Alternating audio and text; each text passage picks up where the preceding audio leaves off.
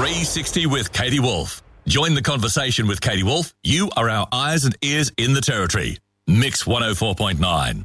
Joining me live in the studio right now is the member for Solomon, Luke Gosling. Good morning, Luke. Good morning, Katie. Mate, you've had a busy morning by the sounds of things. You've run five kilometres and then went and saw a, an unbelievable runner um, go and speak today here in Darwin.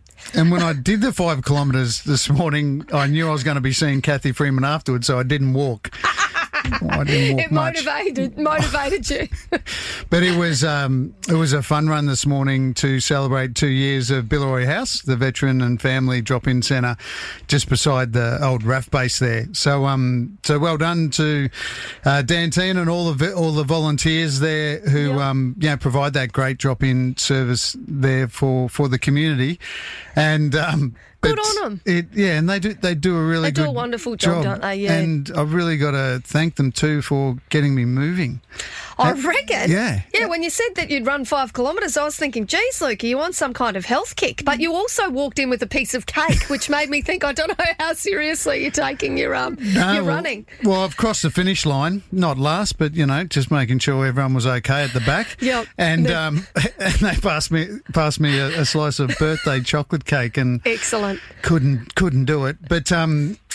Oh Yeah. I was thinking about. I knew I was going to be coming on and Yeah. uh, speaking with you. So I was. I know you're a big uh, fan of uh, exercise Oh, and yeah. running. And athletes in general. Yeah, athletes in general, and it's just it's amazing. Like I feel a bit whacked now because I haven't run five k's for a while, but Yep. I also feel really good.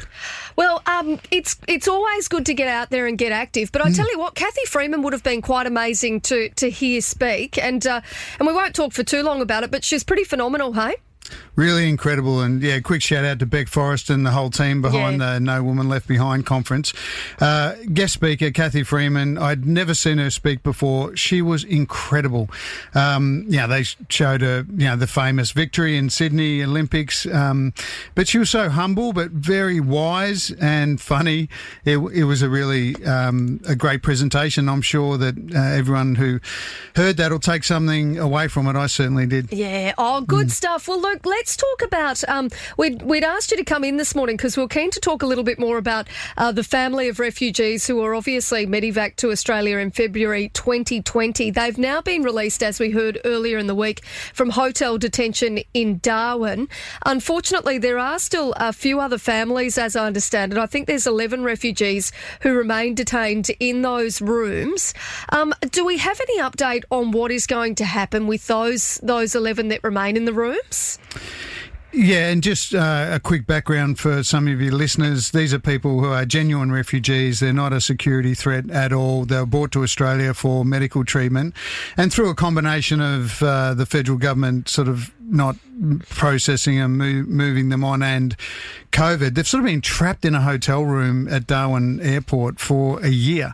Now, a lot of people who have done the quarantine of two weeks out at Howard Springs would, you know, have a bit of sympathy, I think, for, for people in that position. But the reality is that they're going to be settled um, overseas. But in the meantime, um, we've just been putting forward the case that, like Darwin, uh, sorry, like Brisbane and Melbourne, you know, they should be moved to community uh, detention so they can have a bit more freedom uh, and uh, their health can be a bit better. Their health and well-being can be a bit better than it is in those little uh, little hotel rooms. So one family released um, a little while ago, and I've just received um, a message that another two of the families uh, will be released uh, early next week. Wow. So that'll be great. Yeah. Um, you know, and you know, we uh, have been playing a really important role during COVID, uh, but it's just a bit ridiculous how long these people have been Yeah, um, why detained. was why were they being detained for that period of time from your perspective? Because obviously, like you said, they're genuine refugees. Um, so why were they being kept there for such a long period of time? I think part of the problem was were brought to Australia for uh, medical treatment, uh, and I've you know been asking the minister to make sure that that medical treatment is uh, is occurring, and uh, and also just making the point about you know it's going to have a and it is it was obvious when I started meeting with them that it was having a, a negative effect on their health and well being. Um, I think then uh, the process of resettlement in Canada then started to slow down. Um, but I understand that the the family that were released the other day um, by April, uh, there's um, talk that their application for resettlement in, in Canada will be progressed, and Okay. hopefully it will for the others as well. But you know, I, I was really.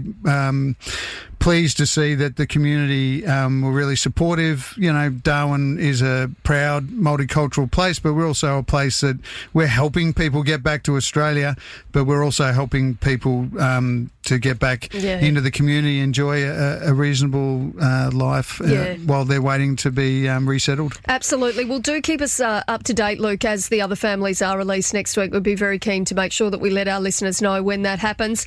Uh, mate, it's been a busy time in Canberra. Um, Parliament didn't sit this week, did it? But it did uh, the week prior. And I know that there was a lot on the agenda for you. You continue to push uh, on the uh, on the Royal Commission for, for our veterans and into veteran suicide. Yeah, I've really been calling on my colleagues, uh, former defence members of uh, the Liberal Party or of the coalition uh, government, to really listen to their veterans communities and their families, um, you know, and, and realise that they have actually have the ability to convince the Prime Minister that this is what um, w- what's needed. Um, but apart from that, um, Katie, it was a really important week to stress uh, to the Prime Minister and to the government that there's a lot of businesses here in the Territory, uh, particularly those really closely involved with the tourism industry, uh, that are going to really do it hard. Some will have to close uh, when JobKeeper. I'm not talking about job seeker, but Job Keeper is wound back in just three weeks. So I've been representing um, those territory businesses who uh, have got a really solid argument. You know, they understand that the government can't keep uh, forever handing out wage subsidies.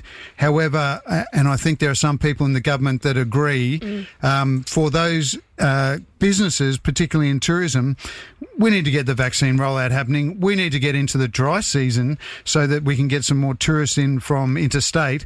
But also, if we can get that extended, that JobKeeper extended for those businesses in a targeted way, I think that's going to be a great result for, for Darwin businesses and for their, for their employees. Yeah, there's certainly some of those businesses who are going to find it very tough when that uh, when that winds up. Luke Gosling, we are going to have to leave it there. Always good to catch up with you. Thanks so much for coming in this morning. Thanks for your inspiration this morning, Katie. well, mate, actually, while we we're talking then about uh, mental health, don't forget as well that the walk off the war within, I believe it's coming up as well. You're going to do that one now that you're on this fitness kick. Absolutely. And in fact, I wore my walk off the war within t shirt this you? morning. Yeah. Good on I'm in you. training. Thanks, Good mate. stuff. Thanks, Luke.